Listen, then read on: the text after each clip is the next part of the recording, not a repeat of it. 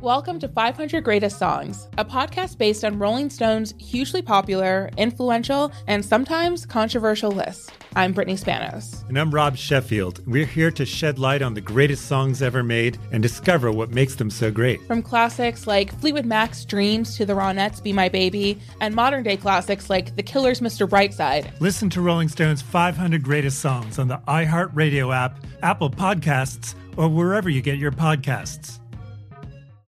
Zigazoo has made me zigzag. What I mean by that is, I swore I would never let my kids on social media, but now I'm setting them loose on Zigazoo. Zigazoo is a space for kids to post videos they've created and to share them with other kids just like them. Videos that are moderated by actual people. And since there are no comments or messaging, you don't have to worry about social trolling. Zigazoo, the world's largest social network for kids. Download the Zigazoo app today. This is the Lombardi Line with Michael Lombardi and Patrick Maher on VSIN. And welcome to the Lombardi Line presented by BetMGM. Dave Ross here at South Point Casino. Michael Lombardi joins us once again on this Wednesday. And Michael, we've got a great show for you today. Of course, on Wednesdays, that means we have Steve Makinen and his fantastic numbers that you can read at Point Spread Weekly. Great information as we get ready for Super Sunday. Harry Gagnon is going to join us next hour, and I believe he's coming to us from a very exotic location, Michael. We'll get into the reasons why there. And then Lou Finocchiaro is going to join us in the second hour as well. Not only talk Lou's football numbers, but uh, we're also going to have UFC 271, and we'll get Lou's thoughts on that as we have another title bout in the middleweight division. Uh, should be a really good one and rematch between Robert Whitaker and Israel Adesanya. But Michael, of course, we have to start off. I can't believe it. It's Wednesday, getting closer and closer to Sunday. First of all, just as an executive and somebody who's been there, done that. What's it like for the players and the teams now? We're not seeing a whole lot of line movement here. Still, everything's staying right about the same four and a half, 48 and a half. But for the players, are they just itching, Michael, to get out there, whether to be to practice, get all the media done with, and really start focusing on the game? Well, I, I, think now, you know, the ticket situation's been handled. You got all your family members, they got hotel rooms, all the logistics of of the game that the players kind of have on their plate that they need to deal with is over with. So now Wednesday, Thursday, Friday, you can start to refine the game plan that was installed last week. That really, if you Zac Taylor and Sean McVay you know, especially Sean McVay having been through it before, can really kind of nail down and focus in on okay, here's what we're going to get, here's what we want to run, here's what we're going to do, and and take over and kind of get into a routine. And I think the players finally now, as Wednesday enters, are are locked in. And now this is going to be the four days of true focus of like it was a normal week if we were back at home and everybody's got their tickets and life goes on. I, you know, it's interesting because I, I saw yesterday, and, and, you know, last week when we had Steve Makinen on, and we'll have him on again at the bottom half of this hour, he kind of showed us that the numbers, at least mathematically, for these two teams statistically, are very, very similar, right, over the, the course of the year. We're seeing a little money mm-hmm. come in now on the Bengals to get this down to four, but still that total staying at 48 and a half. And then we hear the news yesterday, right, that, that, that Higbee, according to Sean McVay, won't be able to practice more than likely all week. But he is optimistic for Darrell Henderson to come back, and he hasn't been active for a while now. And maybe they get him back with Cam Akers, you know, and Sony Michel, so maybe a three-headed monster at running back. What do you make of what you hear uh, from Sean McVay there? And could Henderson all of a sudden be a surprise and somebody really didn't factor into this game, and maybe he does play a bigger role in it than people think? Well, I think the running game, David, is going to play a huge role in this game. I think there's no denying that. I think it, it, the the Rams feel very confident that they're going to be able to run the football on the Bengal defensive front, which every team has done in the playoffs. I mean, we saw the Raiders do it. They only did it 13 times with Josh Jacobs. They should have did it more. You know, we saw Tennessee run the football. We saw Kansas City run the ball, and then of course, naturally with Kansas City, they got tired of running it. Mm-hmm. So I do think McVay knows I've got to run the football. I think McVay knows I'm going to control the pace of this game. As I just mentioned on Gill's show, I think the fascinating thing about this game is both these teams offensively have won the time of possession battle. Specifically, the Rams. They've been over 35 minutes in these last three games of controlling the football with their offense. They've been 50% on third down. The Bengals at 47% on third down have done a wonderful job of controlling the game, playing 34 minutes of offense. And what happens when you play that much offense? You play less defense. What happens when you play less defense? You play better defense. And I think that's going to be the key. And I see McVay seeing, licking his chops, saying, okay, Lou, you want to play some cover two? I'm going to run it right. And I'm not going to get bored running it.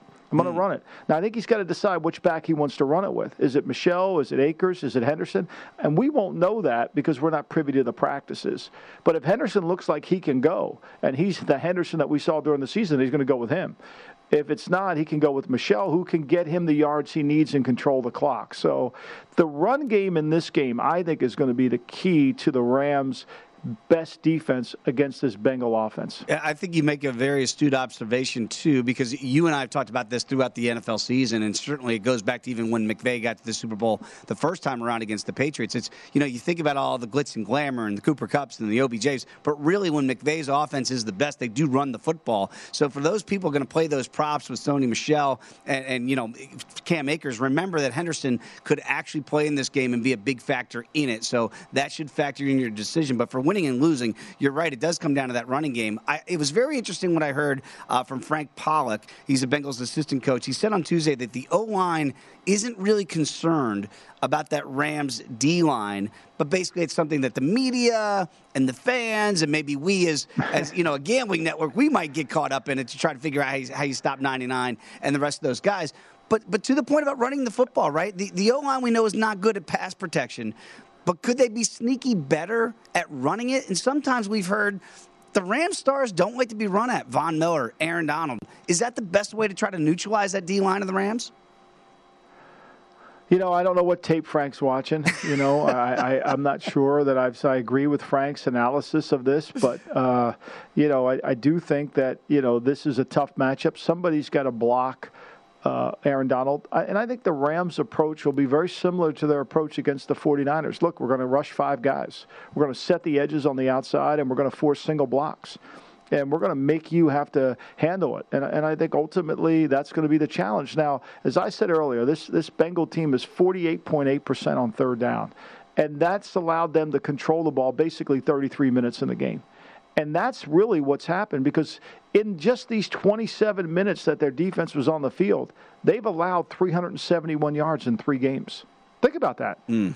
So if that shifts in any direction, especially if it shifts in the Rams' favor, I think what we I think this is going to tilt the game to the Rams significantly. And I know McVay sees it that way as well. Look, look, the, the thing that has saved this Bengal team is their kicker and their ability to control the football with their offense. Those two things have made it. They haven't been explosive. I mean, Chase has got one touchdown in three games. You know, the way we talk about it, you think he's got 50 touchdowns. you know, they've had one touchdown rushing in three games. The way we talk about it, you think they have 18. You know, I mean, they have been very fortunate and Burrow certainly deserves a ton of credit. He's run the ball nine times and he's gotten out of a lot of trouble.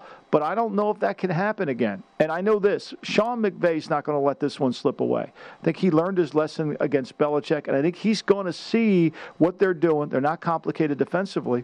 I think he's going to really take advantage, and he's not going to get bored with the run game. He won't get bored. Andy Reid got bored. Mm-hmm. He's not going to. Uh, again, you know, we've talked about it before. When you look at McVay and the way he was outcoached by Bill Belichick, I don't think there's any other way. I think McVay has actually made that. He's actually come out and said, "Yeah, I got outcoached badly my first time around with what we thought clearly he had the better team." in that first run around. Feels like he has the better team again when you get the star power. Jalen Ramsey, best corner. You can make the argument in the league. Cooper Kupp, certainly the best uh, uh, receiver. He was the best receiver this year in the NFL. And Aaron Donald is the gold standard there at, at defensive tackle. You look at this, the sum of the parts for the Bengals. Do they add up to that star power that the Rams have? And how much does it play in that Sean McVay is the guy that taught Zac Taylor? And, and the familiarity that well, those two have. Well, I, I, think this. Let's go back to Sean McVay being critical of his last game. What he's critical, what he should be critical of himself is lack of adjustments. Right? He had a couple chances to make plays. Goff's late on a throw that McCourty comes over and tips the ball in the end zone when when we know that uh, that Brandin uh, Cooks is wide open. You know, that's the touchdown that he misses. Right? He's also got Cooks out wide open for a touchdown that he throws the ball a little bit early that Gilmore intercepts. So I think really where Sean made his mistakes in that last Super Bowl was the adjustments in the game. Not that he, I, I, I can't imagine he didn't anticipate Belichick was going to be the way he played it, which is basically a set the edge front, both mm-hmm. sides. But I think the adjustments within that was his concern. I don't think he's going to have that problem. You know, people keep saying, well, you know, the Bengals adjusted great in the second half. Yeah, you know what they did? They rushed three, they dropped everybody else, they played man, and they got away with it. And nobody called defensive holding. You know, nobody really called any penalties. And so they were able to play aggressive. If you're if you're any coach in the in the North, if you're Mike Tomlin and you're watching that tape, you're saying, "Well, we they won't let us get away with playing like this during the regular season." You know, wow. we, it's great that they did that, but we we're not going to get away with this. We can't copy what they're doing. Now, if they let us do that, we'll do it. But I think we're going to get. I mean, if we're going to, we'll tackle Kelsey as much as anybody. But if they're not going to call it, they're going to call it against us in an October Sunday afternoon. I promise you. So I think a little bit of that. And I think McVay knows this. And I think McVay's going to skip back to he knows that if he executes, this, I said this to start, of the four, three teams he's played this year, I think he would say, he's not going to say this publicly because of where the Bengals are, but he would say this is the fourth team of the four. Wow. You know, again, uh, maybe we need a little bit more time to really go deeper on this, but I do wonder when you know each other as well as these two know each other, Michael, is it I coach to outsmart because we're playing chess and checkers here, or I do what I do, and if you can stop it, I tip my cap to you. Well, I think that uh, you know the look. Raheem Morris knows this. He knows. He knows as I know, sitting here, in spite of what Frank Pollack says, he knows they can't block me right? So Raheem Morris knows that. He knows they can't block us. There's no way. There's no matchup that they win against us. Whether it's Donald on any one of those inside guys, whether it's Miller on either tackle, whether it's Leonard Floyd on either tackle, we win. We're going to win every time, okay? So, what's their solution to that? Go back to the Raider game. Throw the ball quick. Get it out. That's right. You know, try to get in a rhythm passing game. You know, try to spread us out. Try to do that. And that's what he's been working on. His nickel fronts to really to see if he can match up and handle that. That's all he's worked on. And so that that is really where the mindset comes into and making sure Chase doesn't beat him. That's it. I mean, it does get down to being that simple on the X's and O's here. You've got one extremely gifted playmaker on the outside, Ja'Marr Chase. But to your point, only one touchdown in the last couple games here. He's not been a world beater uh, so far. He has been effective, but maybe not uh, as everybody has projected him to be. Michael, when we come back, some news and notes around the NFL and how it might affect your future plays in the NFL in 2022. Come on back. It is the Lombardi line of VSiN, the Sports Betting Network.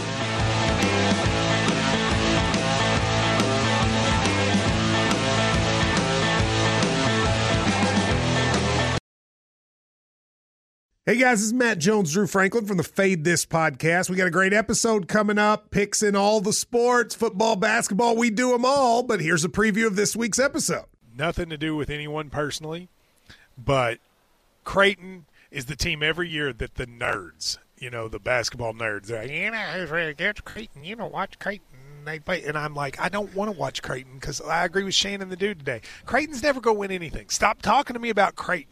They're not never the, gonna, not the not the Big East tournament. They're well, I mean, they could maybe they win the Big East tournament, but it'll only be luck. But like they're always like, you know, a sleeper team that cool. Like that guy who I told you had eight title teams. One of his title teams was Creighton is not winning the national championship. It's yeah, I don't not, have them doing that. That like that's why do we all have to act like Creighton is a is a is a good team? Creighton's like the band they all say you should know if you really knew bands. And then they're never at any of the. Never, yeah, exactly. And it comes time for the Grammys, and they lose out to like you know Lil Durk, and you're like, see, I knew Lil Durk was better. Why are you? T- why are you telling me? See the whole time. and this episode was brought to you in partnership with DraftKings. To hear more, listen and subscribe to Fade This on iHeartRadio or wherever you listen to podcasts. Welcome to 500 Greatest Songs, a podcast based on Rolling Stone's hugely popular, influential, and sometimes controversial list. I'm Brittany Spanos. And I'm Rob Sheffield. We're here to shed light on the greatest songs ever made and discover what makes them so great. From classics like Fleetwood Mac's Dreams to the Ronettes' Be My Baby, and modern day classics like The Killer's Mr. Brightside. Listen to Rolling Stone's 500 Greatest Songs on the iHeartRadio app, Apple Podcasts, or wherever you get your podcasts.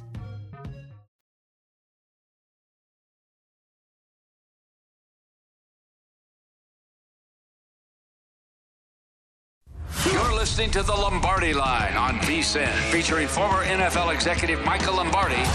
Now, once again, here's Patrick Maher.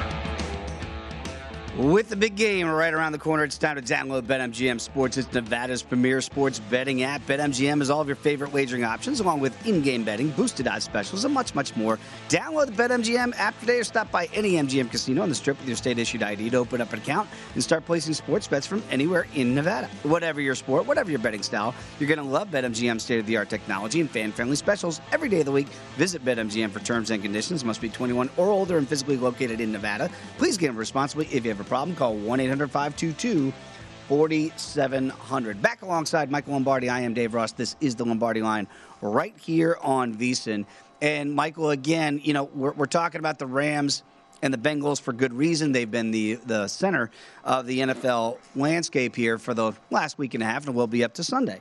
But you saw some other news and notes around the NFL that really could affect people in their futures play. And we know right after the Super Bowl, there's going to be a lot of lines that come out projecting who might win their divisions. You really have to get into the weeds a little bit of, of the, these coaches. And we see the changeover in the NFL, and you know all about this and how important it is to kind of figure out what you might project from these teams next year. Sean Payton out in New Orleans. I think it took some by surprise, but not all. But they did elevate Dennis Allen to be the head coach, of course, the former head coach of the Raiders, and now he will be the top dog again in New Orleans. When you look at philosophy, and I, I know we can see what he did defensively, but how does that change? Does it change when you look at Dennis Allen now taking over the Saints as we try to project them in 2022? Well, I think, you know, this is going to require a little bit more than just taking over. I think this is going to require a uh, almost a Chip and Diana Gaines, a Chip and Joanna Gaines uh, fixer upper because you're mm. going to have to do a lot of work. I mean, you're going to have to get Chip in there with the sledgehammer and have him start knocking some walls down and rebuilding this because, you know, they've made their run, right? They've made their run into trying to get there. And if Bill Vinovich would have made a half decent call, they might have been the team in the Super Bowl, not the Rams. But, you know, that's water under the bridge. And I think this is going to be a fixer upper and I hope they give Dennis Allen enough time and, and enough patience to, you know, to allow him to fix it up. Because even though Mickey Loomis is saying that, you know, we're not going to take a step back, they're going to take a step back. I mean, they've got serious cap issues. You know, they don't have a quarterback on their roster currently. Taysom's Hill love affair was was really by the man who left. I don't know who else is in love with them besides Sean. I like him, but I like him as a as a kind of an alternative player, not as the full time player. Right. You know, I think we're going to see a little bit more of that in the NFL, by the way, not to get sidetracked here, but I do think we are going to enter an era in the next three or four years we're going to see multiple quarterbacks playing at the same time. I think this this idea, this it's too it was too effective when Taysom was doing it to not be utilized by other teams. So that's off on a, a, where I could see Taysom having trade value, not at this contract, where a certain team could say, you know, he'd be perfect. I put him in here and run some stuff with him. You know, this would be really kind of good. But well, anyway, I, I just think it's going to take a remodel here. It really is. And they don't have a quarterback. And when you're remodeling without a quarterback, I mean, the, the Patriots spent all that money last offseason, and it would have gone to waste. They would have had Cam at the quarterback, which wouldn't have been good enough if they don't get a rookie quarterback who they now can build with. Their their outlook's completely different. Right. And I think that's where the Saints are right now. You know, it is, by the way, so many areas I want to go there because, you know, you can go back to the Steelers. You know, they did this years ago, decades ago, Tommy Maddox and Kordell Stewart, Slash, right? And that kind of became in vogue. So maybe you could see a little bit and harken back to that with the Saints and see how Dennis Allen tries to use Taysom Hill. But, you know, we hear this all the time, certainly on social media. Oh, these jobs are terrible. Who would want these jobs? Well, you're normally taking over because something went wrong. And you're right about the, the, the, the, the cap is a mess in New Orleans. So let's see how much time they give Dennis Allen and whether or not he's being dealt a bad hand. Because I think a lot of people say the same things about Lovie Smith in Houston. They go, who would want that job? Well, Lovie Smith wanted the job. He's got the job now there. What do you make of Lovie 2.0? I mean, I think people forget he did get the Bears to the Super Bowl with Rex Grossman at quarterback. And I know it was a long time ago, but Yeah. that actually did happen. What do you make of Lovie and his philosophy in Houston? Well, I think he they give him an experienced head coach. I think something that David Culley wasn't, and it wasn't David Culley's fault. When you hire a coach with no coordinator experience and no head coaching experience at any point over his long career, and you get, mad because he's inexperienced, whose fault's that? Yours or his? Right. You know, you hired him. you know, he didn't just steal the job. He didn't just come in the middle of the night and take over the desk. You know, and so it's your fault. But I think Lovie gives them some maturity. He gives them some stability, and he certainly gives them the the ability to stand in front of the team and and coach the team. And we saw it with the way they played defense last year. Even though they weren't very good, they played defense and they played hard all year. They responded to his leadership, which I think is critical.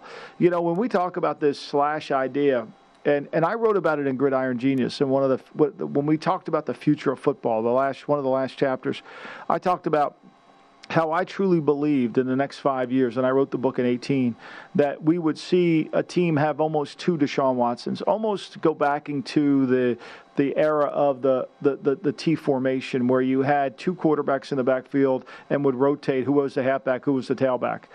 I think you're going to see a little bit more of that because I think it's going to be harder for the defenses, especially in light of the way Josh Allen has taken over the run game of the Bills, how he played in that game, how he became so hard to defend because he can run and pass.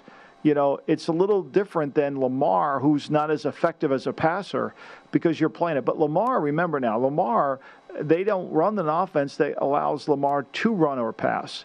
It's all RPOs. Right. And I don't that's not where I think this is needs to go. I think this is more of a conversation about how can we bring the old into the new and give the quarterback the ability to throw and run in a drop back pass game. That leads me perfectly down to Jacksonville because we know Doug Pederson is the new head coach down Yeah. there, but we also know Mike McCoy is the QB's coach. So I don't know if you are clairvoyant and you could see into the future here for Jacksonville, but it sounds like you just described maybe the way they're going to use Trevor Lawrence, kind of like Kyler Murray with Mike McCoy when he was in Arizona, use Kyler Murray, right? So could you see that evolution in Jacksonville next year with Pederson? Because when they went to the Super Bowl, the Carson Wentz year, and of course he got hurt, but they utilized his legs a lot. Do you see that happening next year in Jacksonville? Well, remember when they went to the Super Bowl, Frank Reich was call, was the coordinator, right? They ran the ball quite a bit. They had two running backs, David, on That's that right. team that averaged over five yards a carry. You know, five yards a carry. They traded for Ajayi during the season, and they had uh, LeGarrette Blount. And, and their run game was now they transitioned their run game from more conventional to the RPO, especially when Nick Foles ca- came in. Because really, at the end of the day, I don't think Wentz was a, is a great RPO quarterback. I think he's a better, you know, play action quarterback. And so for me, I, I think that's the challenge. What is Doug Pederson? You know, he's a West Coast basis guy. You know, and when he first came to Philly, literally, and one of the reasons I was so critical of him was when he first came to Philly, he basically just took the Chiefs playbook and tried to run it in Philadelphia Right. and it looked bad. He was copying every play that the Chiefs had run that he did. And then through time, as he improved, I was wrong. He improved. He he then changed the offense. And then what I thought he did a really good job is the Super Bowl year is he adapted that offense around Wentz and then went to Foles with the adaptation. So to me, I, I think that's going to be the challenge. He's got to sit back in that chair in Jacksonville and say, okay, what do I really want to run with, with Trevor Lawrence? Like, who do we want to become? And then build the team that way. Don't come in there and say, we're going to run this. Sit back and say, okay, who, what will make Trevor Lawrence look like a great player? And build the offense accordingly. And I think I think a little bit of that is eliminating some of the RPO stuff. Wow, I, I, they're, they're going to be a very interesting team to see where their win total is uh, pre-flop next year because we know how low it was last year. I'll be curious to see if they look at that coaching regime and say it's been upgraded from Urban Meyer or if it stays where they kind of had that number. You know, I want to go back to a team obviously you know well and a man you know well, and that's Joe Judge because I know a lot of people go, why would you want to bring Joe Judge back? And now he kind of gets elevated when he was there the first time, special teams coach. Now he's the uh, he's an offensive assistant. What does Joe Judge and Bill Belichick? What does that brain trust look like? And does this fit again? Well, I mean, look, here's what I think we have to kind of, and I said this on NESN when I did the show on Monday up there. I do it again on Thursday at night. But I think what we have to stop is Bill Belichick. This will be what the offense that he wants to run. Mm-hmm. It's not going to be Joe Judge's offense, or if he hires Adam Gase, his offense, or you know Mick Lombardi's offense, whomever. Right? It's Right. going to be what Bill wants to run, and Bill is going to go in there and help the coach. He's going to say, "Look, here's what I think we need to do. Here's where we had too much. Here's where we need more. Here's the way I want to scale it back. Here's what I want to do. Here's the quarterback. All the things that I think that that." Doug Pederson needs to do in, in, in Jacksonville, he's going to do for Mac Jones. He knows Mac Jones now. He's watched Mac Jones now for a year. Who is Mac Jones and what can we do to enhance his play? I think that's what's going to be. And then Judge is going to fit in accordingly, not Judge is going to fit around it. It, it- it's going, yeah, exactly. And I think sometimes people, whether or not Joe Judge was in over his head in New York, it seemed like it worked in New England the first time around. We've seen this even with Josh McDaniels, where he came back to New England, clearly worked out 2.0 to get him another head coaching job. Let's see if that maturation process begins again for Joe Judge in 2.0 in New England. Michael, when we come back, again, we always love to have the numbers of Steve Makinen. We're going to get those as we look ahead to Super Sunday before you put down and make those wagers. Come on back. It's the Lombardi line right here on VSiN, the Sports Betting Network.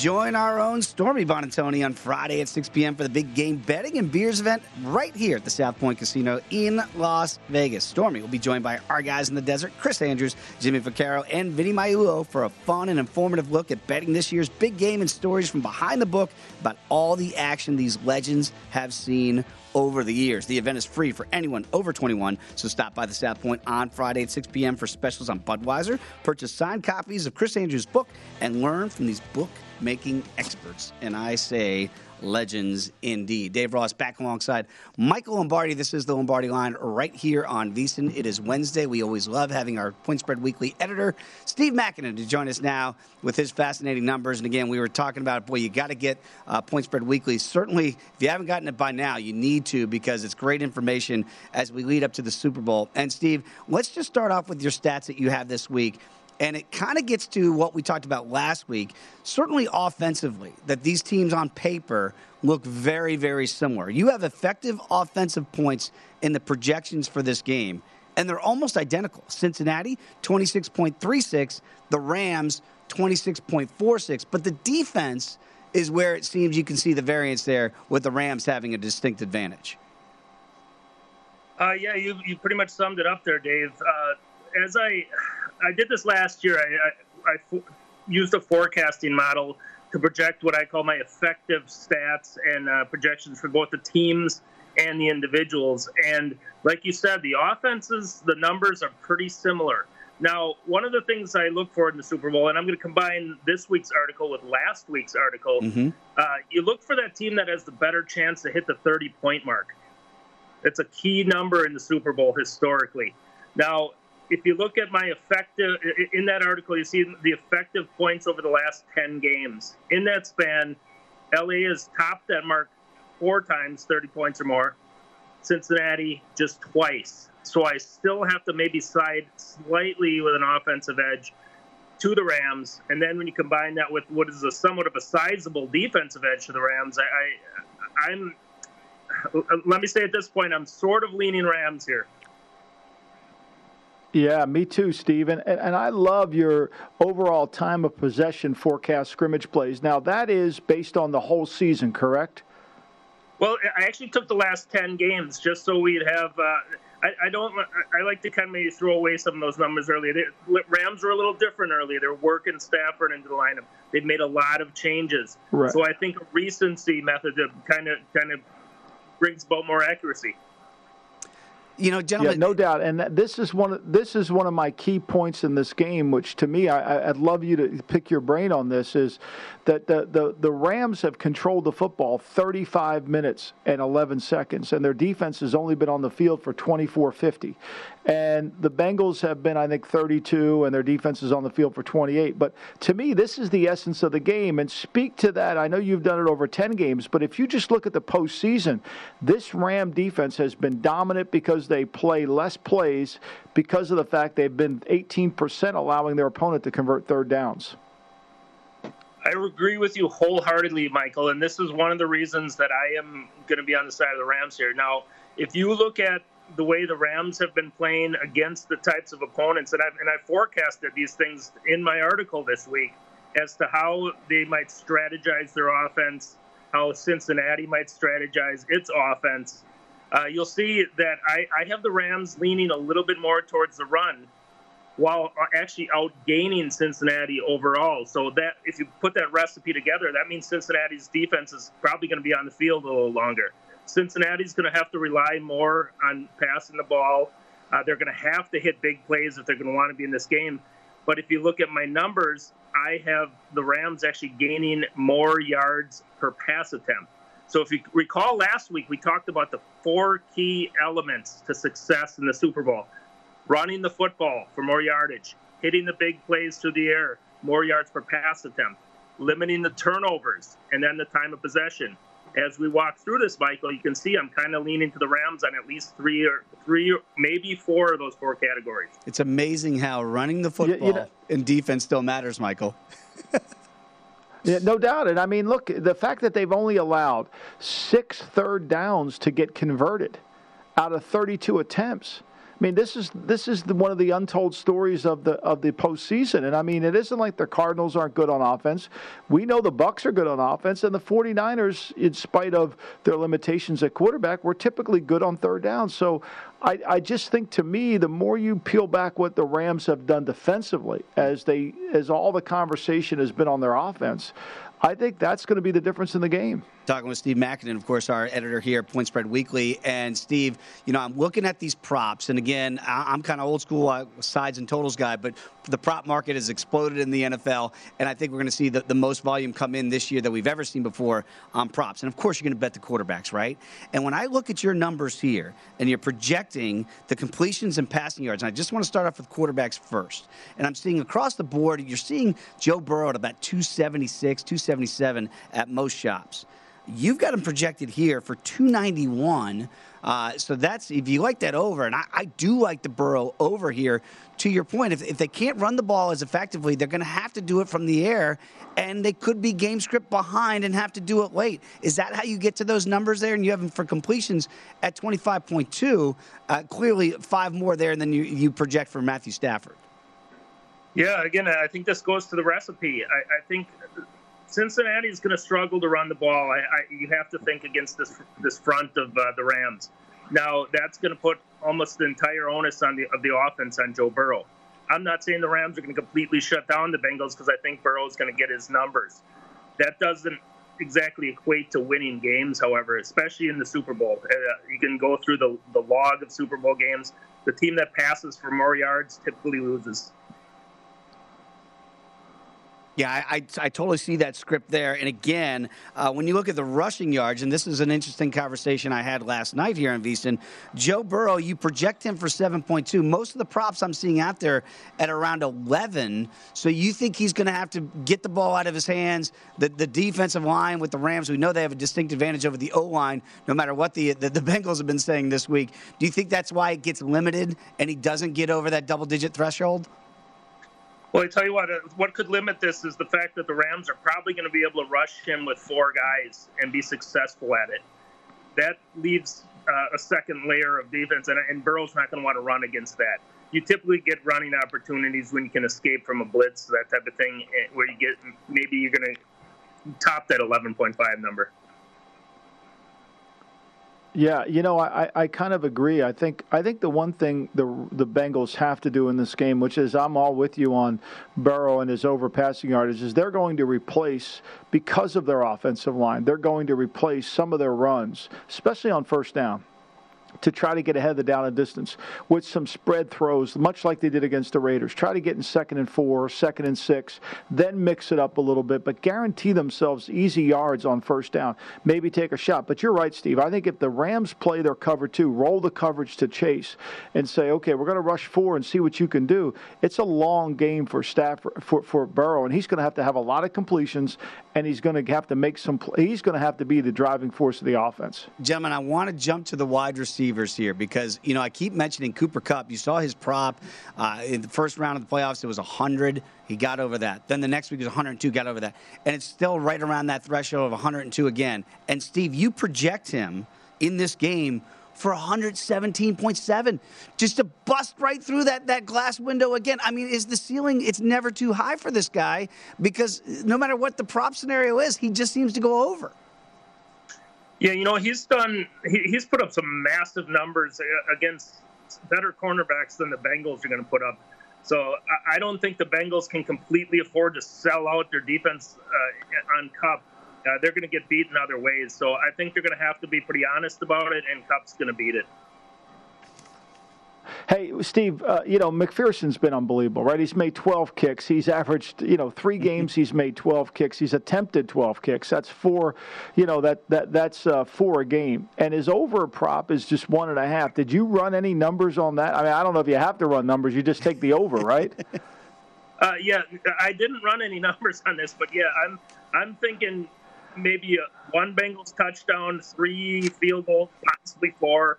Uh, if they're going to get up to that to, to any type of level where they're going to compete in this game, so uh, I would definitely lean the way he's playing. They'll probably rely on him in, in situations where in other games they may have uh, gone for it on a fourth down. Well, that's music to my ears, gentlemen, because I took the McPherson over seven and a half points prop. So thank goodness that you and Michael are on my side on that one. I feel a lot more confident about that. Uh, Steve, got to let you go, but again, follow him on Twitter at Steve Makinen. Does a great job with Point Spread Weekly. Uh, Steve, fascinating numbers as always, and I'm sure the people out there, if they're reading it, they're going to be benefiting from it this Sunday. Thanks as always. Uh, yeah, thank you guys. Enjoy the game. Thanks, Steve. Appreciate you. Can't Thank wait. you so much, Steve. Just can't believe the next time we talk to Steve, football season officially will be over, which brings a tear to my eye, Michael. Not ready for football season to end just yet. When we come back, I wonder if Michael Lombardi believes that the Rams actually have a home field advantage despite being the road team in this Super Bowl. Come on back. It's the Lombardi line right here on VSiN, the Sports Betting Network.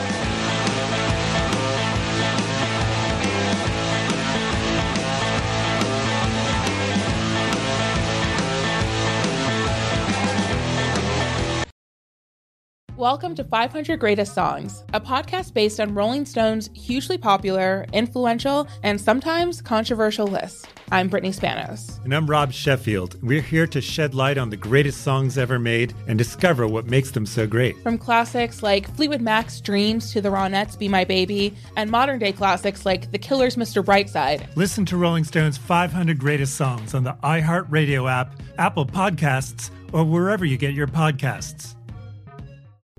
What's up? I'm John Wall. And I'm CJ Toledano, and we're starting a new podcast presented by DraftKings called Point Game. Everyone, please welcome Coach John Calipari. We're getting beat by 18. My first game in Kentucky, they're saying Cal's a bust. He can't coach. This is crazy. John Wall runs down the floor and makes a buzzer beater. Yep. You remember that, John? That's my first game winner I ever made. Remember, you said you never see me do that. Ladies and gentlemen, Demarcus Boogie Cousins. I called Boogie. I'm like, yo, bro, I'm about to commit to Duke. And I hung up on him. Bro, I'm talking about. Do you want to tell me how many times he called me all type of names, bro? You really sold me out. You doing this, bro? I was sick. I remember that like yesterday, man. Love you, John Wall. Thanks, coach. Love you too. You made me everything I am today. Nah, you made me. You made me. I love it. Check out Point Game with John Wall and CJ Toledano on the iHeartRadio app, DraftKings YouTube, or wherever you get your podcasts. It wasn't even supposed to be That's my, my dance, dance, bro.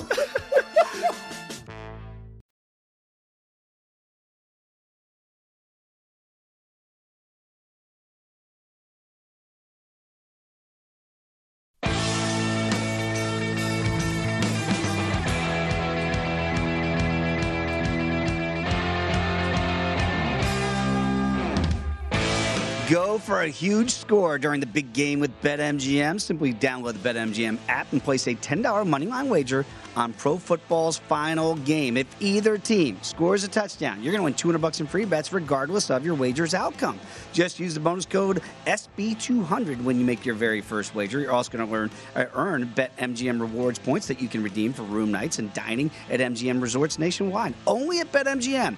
Eligibility restrictions do apply. Visit betmgm.com for terms and conditions. Must be 21 or older to wager. New customer offer. All promotions are subject to qualification and eligibility requirements. Rewards issued is non-withdrawable free bets or site credit. Free bets expire seven days from issuance. Please gamble responsibly. If you have a problem, call 1-800-GAMBLER. Promotional offer not available in Mississippi or Nevada. Dave Ross alongside Michael Lombardi. This is the Lombardi line right here on VSiN. And of course, Michael, we had never seen before in the history of pro football Yeah. the home team being the host city and winning the Super Bowl until last year when the Tampa Bay Buccaneers did it. And they Yeah. just absolutely walloped the Kansas City Chiefs. Now we have a chance to go back to back here with the Rams at SoFi this year. And before we really break down the numbers of how the Rams did at home, it, it didn't seem like that would be such a huge advantage. They didn't have fans there really last year. Was that a difference in the game last year for the Buccaneers, being at home, the, the you know being comfortable, sleeping in your own bed, all those sort of things, or is that misnomer kind of overplayed? You know, I, I think the combination of COVID, Andy Reid's son Brett having the accident, and unfortunately uh, having the, the horrible uh, effects of that young girl, uh, affected their team. I think there's no doubt about that. I think it was all through their team, and you could feel it. At least I could feel it. And and no fans. I mean, look, these teams. We talk about home field advantage in these games like they matter. And we spent most of the, the 17, 18 weeks during the regular season talking about teams are really good at being able to handle crowd noise. And we know this that anytime you're really led by your offense, you can play well on the road. Because when you get first downs, you quiet the crowd. When you can't get first downs, the crowd becomes more enthusiastic. So I, I don't think this is going to be a game about home field. I think this is going to be a game about comfort. You know, the Rams can sleep in their own beds until really they, they're going to stay at probably the same team hotel they stayed at all during the season. They're going to do pretty much what they typically do. So they have a sense of comfort. And for the Bengals, at least now they get out of out of cold Cincinnati where they don't have an indoor facility. They had to go over the Cincinnati Bearcats facility and use that, and now they can get to to handle the, the bright sunshine and enjoy some warm weather out of side of Cincinnati as they kind of get through their preparation. So I'm not as big on what I think the home field. I don't think it's going to affect the game. I think the fact that Bengals offensive line can't block them isn't going to be predicated by the snap count. You know, you look at what the Rams have done at SoFi so far this year, and overall, hey, seven wins out of ten, and just win, baby. That's what they're thinking, of course. But covering's been a different story. Five and five as the home favorite, six and three, and in the playoffs, uh, ATS one and one in those spots. Did not cover against the Niners in that title game, winning by three. Uh, they don't care about those numbers. We understand that, but from a betting perspective here, do you read into those numbers at all? Because as we discussed with Steve Makinen last week, traditionally, when you have favorites of under seven, the number doesn't really play into it that often. It's either you know the favorite covers relatively easily or the underdog wins outright. Where do you where do you make that number being at four playing this game at SoFi Stadium?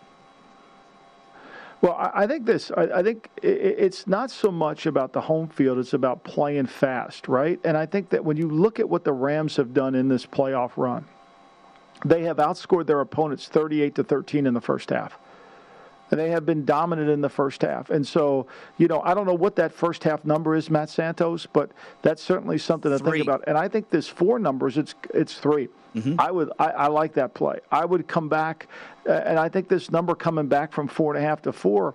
I just think to me that, that there's too much within the Rams offense that creates a problem for the Bengal defense. They're not going to take advantage of Andy Reid not getting bored and not wanting to run the ball. They're not going to be able to take advantage of Ryan Tannehill not being able to complete a darn swing pass to a back who's wide open, you know, and so I think there's there's some liability and pliability within their team. And I, I, we keep saying, "Well, Burrow's great." Hey, Burrow's great. There's no doubt. Burrow's great. There, I'm not, and I'm not arguing that Burrow's great. But Stafford's averaged nine yards per attempt. Burrow's averaging seven seven.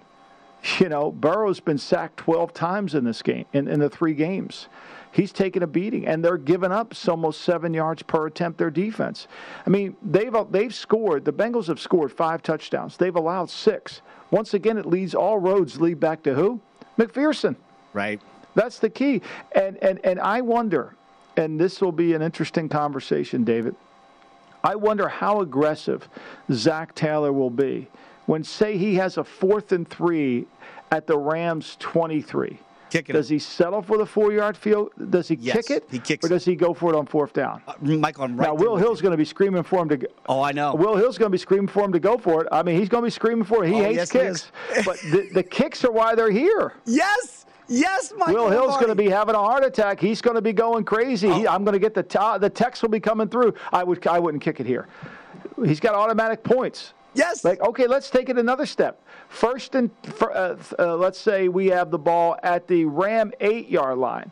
Fourth and three. You kicking or you going? My man up in Connecticut, he's going. He's you can't win this game with four three points. What, what will Zac Taylor do?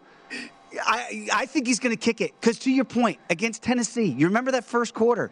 They had a couple spots they could have gone for it. They didn't. They settled for three. They led six nothing. They ultimately Everybody complained. Everybody Everybody, complained. complained. Everybody Everybody complained. That's why I told Scott Seidenberg last night on the look ahead right here in VSiN. I said at 150 to 1, Evan McPherson to me is a live candidate to be MVP. To your game script that you just talked about. If the Bengals He are is a win, live candidate. Yeah. he, he really is at 150 to 1 because to your point, Michael, Zac Taylor has shown you who he is throughout this postseason. He's taken the points. He did it against the Raiders in the first round, clearly did against Tennessee, and settled for a long game winner, which the kid nailed, and then did it even against Kansas City last week. He feels like when that kid trots out there, it's money in the bank. I want to get the shirts, take the points, and I know VSiN doesn't want to hear that because everybody wants to go for it these days. You got to take the points when they're available because you just don't know how it's going to be played out in that fourth quarter. Early in the game, Michael, I'm right there with you. I don't know what the scenario, unless it's fourth and inches.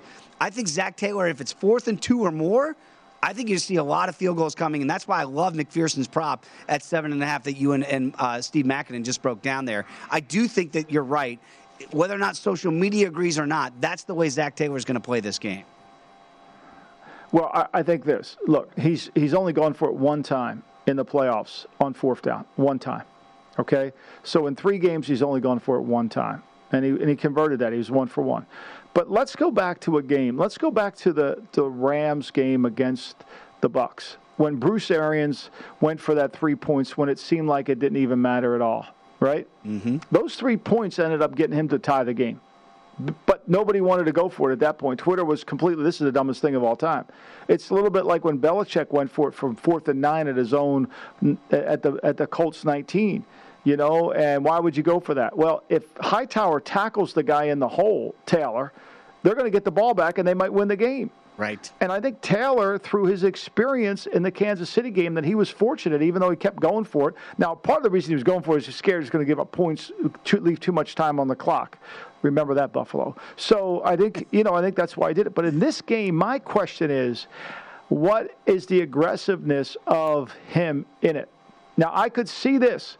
David, I could see this. I could see him at midfield in one of those situations where he doesn't want to give the ball back to the Rams. And that's fair. Because he knows that the Rams control it. I get that. I, I could understand that. But I don't think he's going to turn down points. And, and, and I'm going to have a zillion texts from the great Will Hill telling me it's the dumbest call of all time. you know, you, you and I see eye to eye on that. I, I, there's a time and a place. If it's at the 50 and it's fourth and short, I'm with you. Go for it because you're trying to keep possession to ultimately get into points range. But once you get into that range where you have points, if the game is still close, you don't know how it's going to play out in the fourth quarter.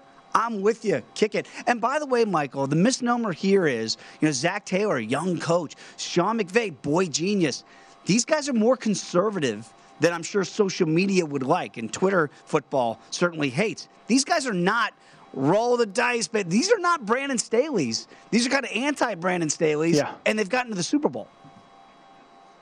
I mean, that, That's right. That I mean, Yeah, that's got to and- matter, and- right? but no, but we, we're not allowed to talk about. We're not allowed to talk about it because it's not in vogue, you know, and because Staley, according to some people, have had never made a bad fourth down call all year. I think they they said one.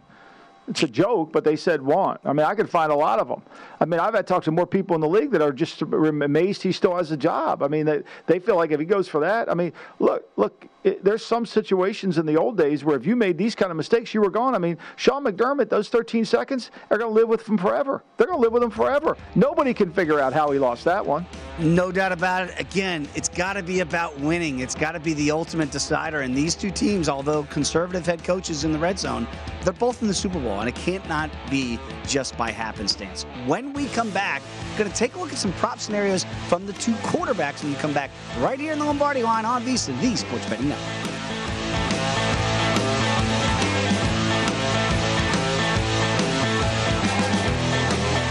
Welcome to 500 Greatest Songs, a podcast based on Rolling Stone's hugely popular, influential, and sometimes controversial list. I'm Brittany Spanos. And I'm Rob Sheffield. We're here to shed light on the greatest songs ever made and discover what makes them so great. From classics like Fleetwood Mac's Dreams to the Ronettes' Be My Baby, and modern day classics like The Killer's Mr. Brightside. Listen to Rolling Stone's 500 Greatest Songs on the iHeartRadio app, Apple Podcasts, or wherever you get your podcasts.